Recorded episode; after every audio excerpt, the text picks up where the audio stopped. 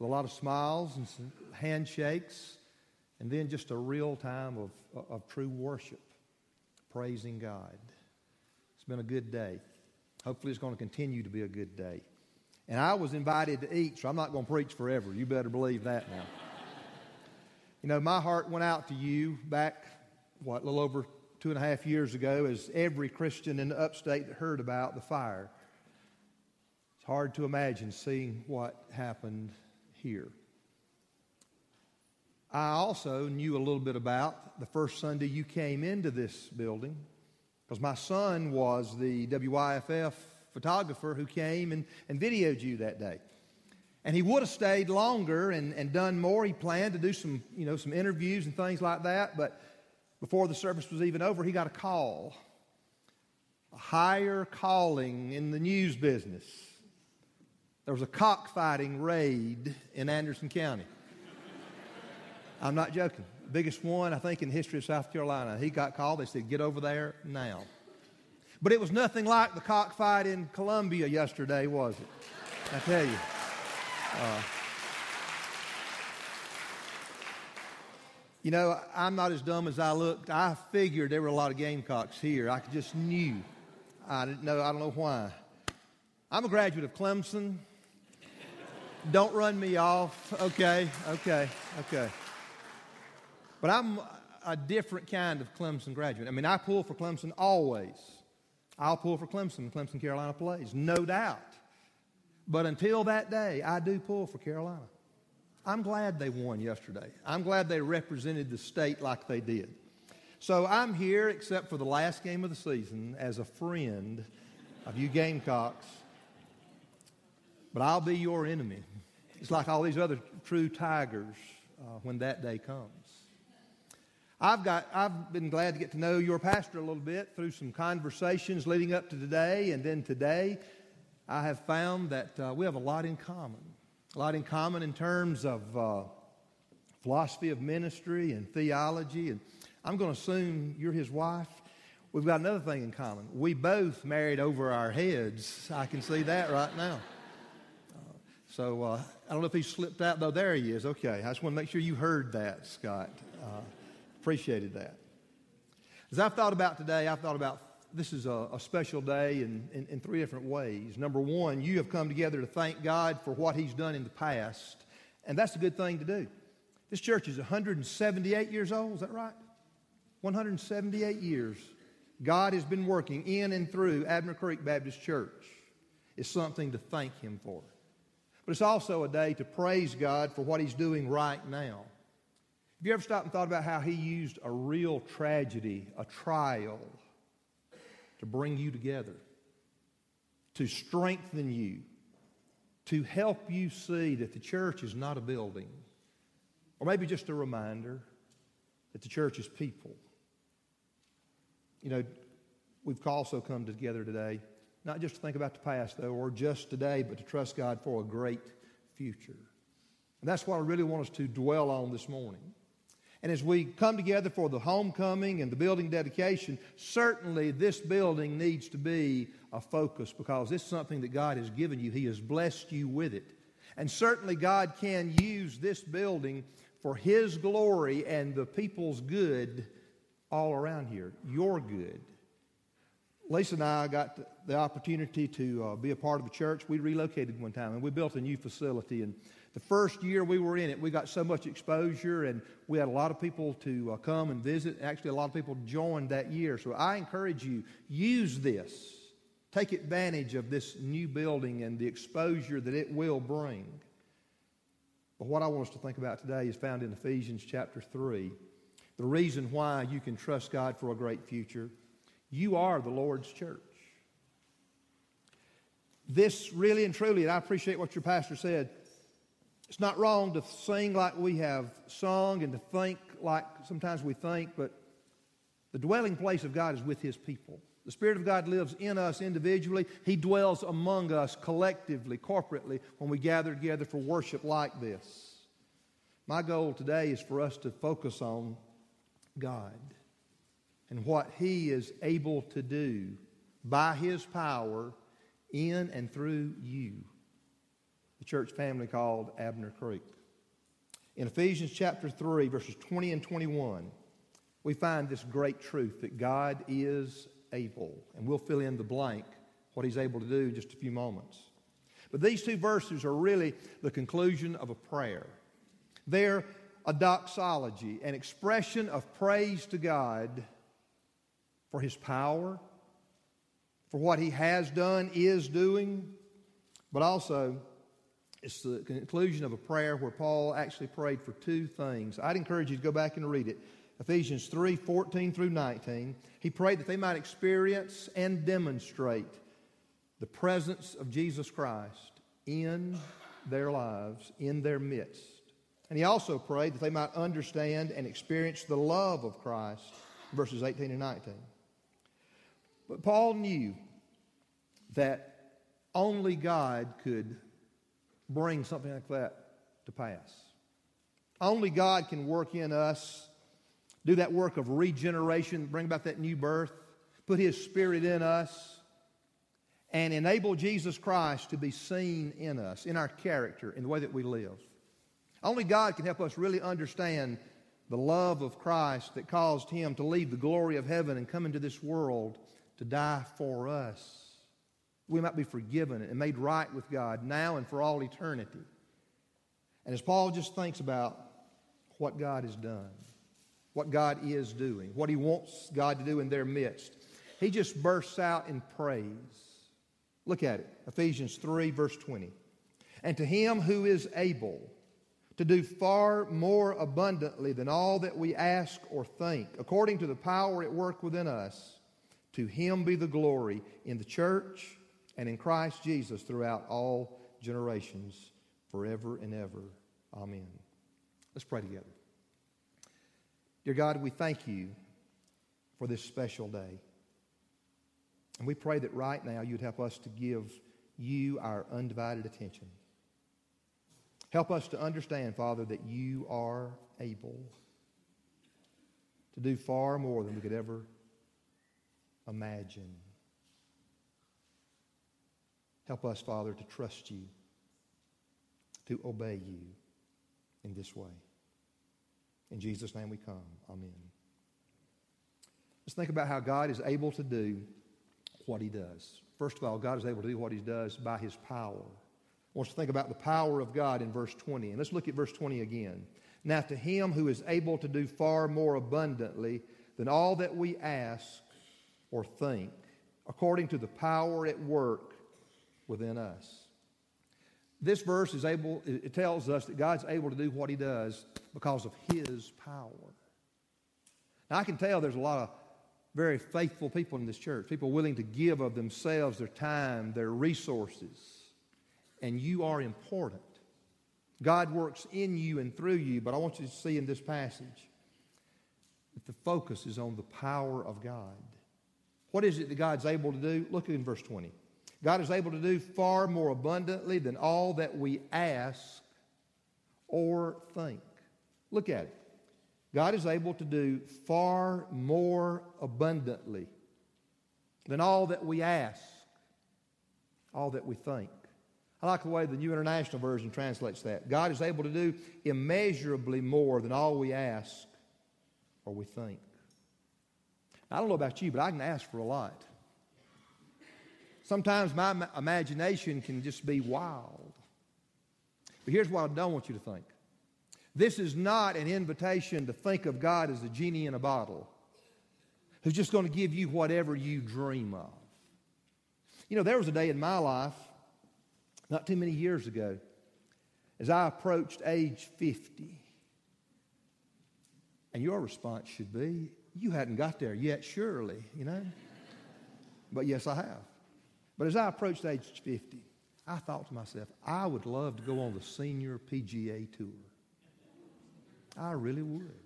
I'd love to be able to play golf for a living. And you know, God is able to do that. He can perform a miracle. But He's not going to do that. And I can pray and pray and pray until Jesus comes back. And there's no doubt in my mind God hadn't called me. He's not going to equip me. He certainly hadn't to this point. to go on the senior PGA tour. So I don't want you to approach this passage of Scripture and think in terms just anything. I want you to remember the context, what I told you a moment ago. Beginning in chapter 3, verse 14, this prayer. As long, here's how we need to think about how God is able to do all that we ask or imagine. As long as we approach God with the attitude, I want to be like Jesus. I want you to help me to grow and mature and demonstrate Christ like character. As long as we think in terms, I want to understand the love of God in Christ. I want to understand the love of Christ that caused him to give his life for sinful people like me. As long as we, that's our mindset. We want to know Christ. We want to be like him. We want to really understand his love that we might be able to share it. When we have that mindset, then we can go to God and ask, according to his power, that he do beyond our wildest imaginations in our lives as Christians, individuals, but also in this church. You know, Scripture is clear that God wants to work His power in all kinds of ways in our lives. God's made you like you are. You have spiritual gifts and talents and abilities and experiences that you have because God wants to use you where you work, where you're in school, in your neighborhood, as well as in this church. One problem is we don't, we don't always ask, we don't often ask God to do immeasurably more than we can imagine, do we? You know, if you stop and think about some of the things we really ask God, I'm talking about as a church as a whole, some of the things we ask God for, we don't really believe that God is able to do abundantly more than all we ask or think. You know what most churches believe that God is able to do? What He did last year. Or maybe just a little bit more. Many churches are guilty of always looking backward, never looking forward. We plan for the future by only looking at the past. I want you to think about something. Think about you as a church body. Think about deacon body, finance committee, any small group that gets together and makes plans. How do you go about that? When you get together, do you just look at last year's calendar? last year's program, last year's budget, and just think to yourself, we're just going to change the dates. We're just going to do basically that. We may tweak it a little bit, but that's basically how we're going to do the future, just like we've done in the past. Let me ask you this. When's the last time you really looked to God? You looked forward in faith asking God, Lord, what do you have for me now and in the immediate future? Lord, what do you have for our church now and in the days to come? Do you ever think now, I mean, right now, unique day, 10, 10, 10. Sounds like fertilizer, doesn't it? But on this day, 10, 10, 10. Have you ever stopped and thought, God's given us a brand new building. Maybe God wants to do something brand new in Abner Creek Baptist Church right now with this brand new building. You've got an opportunity you'll never have again. You don't want it again. You don't want another fire. You don't want this to happen again. But you want to seize this moment, this opportunity that God has sovereignly given you, the makeup of this church, are you looking to Him? Are you taking Him at His word that He can do immeasurably more than all we can ask or imagine? Let me just ask you, what are you asking God for? I know in a, in, you know, there's, you're involved in small groups in this church. You, have probably come together and done special things, special prayer times as a church. What are you asking God to do? What are you verbalizing in your prayers? Are you using your mind? Are you using your imagination? Are you trying to just think about all the possibilities that exist for you at this point in history, in this building, with the makeup of this church? Let me ask you another question. Where do you look as you think about the future? Let me give you a, a, a thought.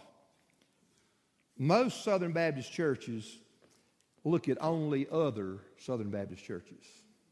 Or they look to the South Carolina Baptist Convention, or the Southern Baptist Convention, or Lifeway, the publishing arm of the Southern Baptist Convention, or WMU, or something along that line. Are you aware that the latest statistics that I've been given anyway, 85% of all Southern Baptist churches are either declining or they're just plateaued.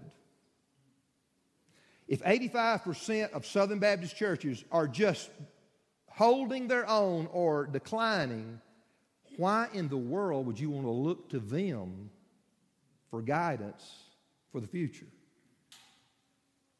You know, the churches that are really making a difference for the Lord, and God is blessing them with conversion growth. You know what the percentage of that is across the Southern Baptist Convention? 7%. 7% of Southern Baptist churches are actually growing by going out into their community, people going to the people in their circles of influence and sharing the gospel, and God saving those people, and those people coming to the church and confessing their faith and, and becoming a part. Only 7% of churches, there's more churches that are growing, about 15%, but a lot of them is just transfer of membership. Transfer of membership from one Baptist church to another or from another denomination. Some of the churches that really are up there in numbers and baptisms, well over half their baptisms came from a, a godly Presbyterian who never had been baptized by immersion. And you know, we may impress one another with those kind of numbers, but God ain't impressed. God's not impressed by our numbers, period. And so, what we need to stop and think about God's doing some tremendous things throughout this world in all kinds of denominations and non denominations. I have always been a Southern Baptist. I hope you're impressed. I'm the president of the South Carolina Baptist Convention. Big deal. uh, you, I, I always say that, let you know where I'm coming from. Baptists do not have a monopoly on truth. We, we hadn't cornered it. And what we need to understand in our denomination, we're doing a lot of things wrong because our denomination is dying. And that's not my opinion. That is black and white. That is statistically true, proven, factual. You cannot argue with it. Or you can argue with it. People, some people would argue no matter what, wouldn't they? You've probably got somebody in your family that's that way. If you don't, you're probably the one. You know that, don't you? but the reality is, the truth is, we are a dying denomination. So, what we need to do is we need to go to God first. We need to study His Word. We need to pray. We need to look around and see what He's doing in whatever church. We need to look at the past and see some of the things that were good. But then we, you as Abner Creek, me at Pickens First Baptist, and others, I know there's a lot of guests here where you are, you need to get together. The leadership of the church, the church family as a whole, and ask God, Lord, what do you have for us today in the 21st century? You know, this is a 21st century building. There aren't many of those, and nobody, you know, you can't help that. We're in an old building in our church. But we tried to do some things. We, we spent some money to do some renovations and all these kinds of instruments up here. We've got all those kind of things, except we don't have it as nice and spread out as you do. I'm, I'm sort of envious. I need to have to go home and confess some things after today, this building. You know, I heard someone say, this is certainly not original with me. If God ever brings the 1950s back, Southern Baptists are ready. You know?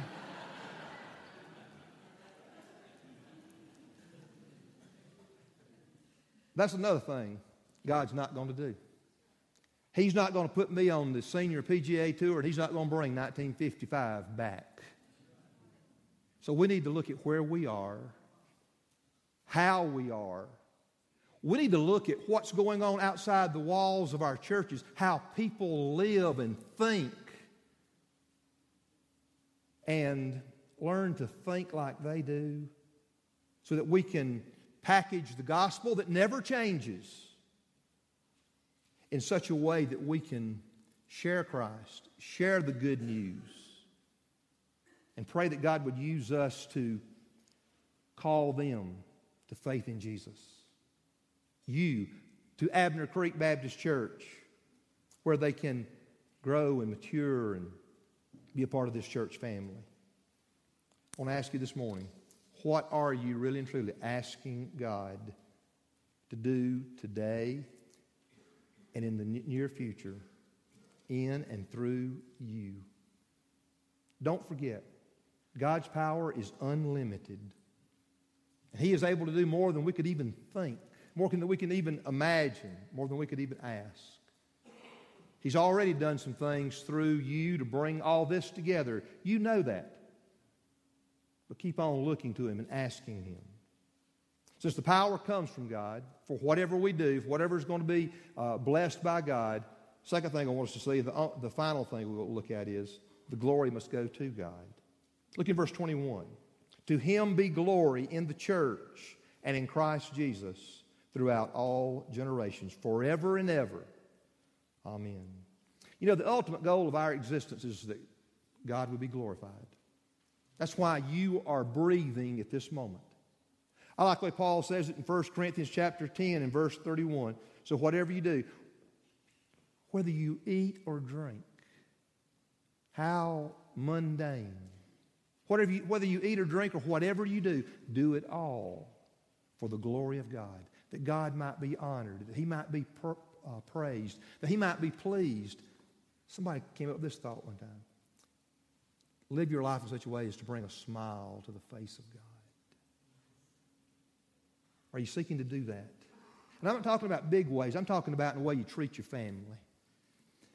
You know, sometimes, sometimes we think in terms of what we do for God. We talk about coming to church, think about coming to church and all these grandiose things that we like to do and think about and plan and all that kind of good stuff. The reality of your relationship with Christ and mine is found in our home. That's humbling, isn't it? In the relationship you have with our spouse, with our children, you with your parents, the way you treat the people that you're around and interact with on a regular basis. That's where we see the reality, the true faith come out. And this is the way that we are to glorify God, bring honor to Him, bring a smile to His face in the way that we live daily. You know, Paul prays that God will be glorified in the church and in Christ Jesus. That will happen as you move forward in the power that God supplies through His Spirit. That will happen as you seek to, to know God's will and to do His will, to accomplish His purpose at this time, the makeup of this church in this community. It will require ongoing growth in Christ likeness. And that's seen in just the way that we, we live life, as I mentioned. You know, our degree of Christ likeness, our character. I think about the fruit of the Spirit love, joy, peace, patience, kindness, goodness, faithfulness, gentleness, and self control. The fruit of the Spirit. I think that's a good definition of the character of Jesus. And we know just how Christ like we are by how much we see these qualities in our lives. that people see through our lives. I believe if God was glorified like that in this church or any church, including Pickens First Baptist, where I come from, then when, whenever people would drive by our building, they would think not so much about our church, our building, they'd think about our God and what He's doing. You know, this is a this is a very impressive looking building. It, it, it is on the outside, it certainly is on the inside. And people going down the road, they're going to be thinking, they're going to be impressed. I don't know if you've ever been down Main Street in Pickens, but our building, it's an old building. This is an impressive looking building. You notice it if you see it. We need to have the mindset that when people drive by our impressive looking buildings, they really and truly don't think very much about the brick and mortar, the architecture. They think about the flesh and blood people who make it up and what God is doing in them and through them because they see us. They know us. I want to ask you this morning what are you dreaming about? What is your imagination doing, thinking, just flying away about as you think about the future of Abner Creek Baptist Church? My prayer for you is that you will be a God empowered, God glorifying people who believe and live like God is able to do immeasurably more than we could ever ask or ever imagine. There is no doubt in my mind that God wants to do a work in you and through you, and that He already has. I mean, He has been here, He has been working for 178 years. Be thankful for that, build on that. He's been working, you know, recently, in the present, you would think. By bringing you together, enabling you to rebuild, and having this day is something to praise God about and be excited about. But as you leave here today, as the gathering comes to an end, as homecoming is history, I want to encourage you to look to the future. Look to the future through eyes of faith. Look to the future and look at God. Look at His power. And think to yourself, He is able to do immeasurably more than we could ever ask or ever imagine. The question is, will you ask? Will you imagine? And then will you serve Him with all of your heart, with all your soul, with all your strength, with all your might? Will you love Him and serve Him with this in His power and for His glory? And if you will do that, He will be faithful to His word. And He will use you to truly bring glory to Himself but He'll use you to make an eternal difference in the lives of people around in this community, people in your life. And He'll so work for His glory and people's eternal good that it'll bring great joy and satisfaction to you that'll cause you to continue to praise Him and worship Him and serve Him with all your heart. Try it. Let God use you in ways no one could ever imagine. You, Abner Creek Baptist Church. Let's pray together. Father, we ask right now that you would work in the life of every person who's a member of this church. Help them know, Father, that you have brought him, them to this place for this time. To be a 21st century church to move forward from 10, 10, 10 in ways that maybe no one's even imagined yet. I pray, Father, that you'll help each person to commit themselves to you, confess sin, repent of sin, indifference, unconcern, selfishness, whatever the case. Help them make a, to make a new commitment, a fresh start today. Help them to seek your power and dedicate themselves, commit themselves, doing everything that they do for your glory. In Jesus' name we pray. Amen.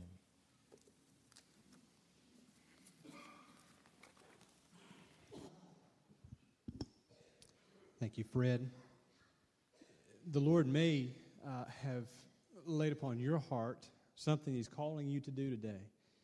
Maybe it is to depend on Him to do more than you could um, ever imagine, to ask Him. Maybe you need a time to respond. Well, we want to give you that time. We want, uh, even though we know that uh, down in the kitchen right now, they're feverishly getting things ready for us to come down that way. Most important thing at this moment, though, is not what's going on in the kitchen. The most important thing at this moment is what the Lord is saying to you, and will you be obedient? Some of you here today, uh, the Lord may be calling you to Himself. And the gospel is this the gospel is that God created you to reflect His image, but you have rebelled against Him and you have sinned.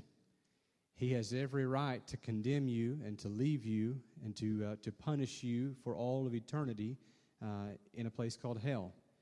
But instead, he himself took on flesh, became a man, came to earth, lived a perfect, sinless life that you didn't live, and then went and took your punishment on the cross.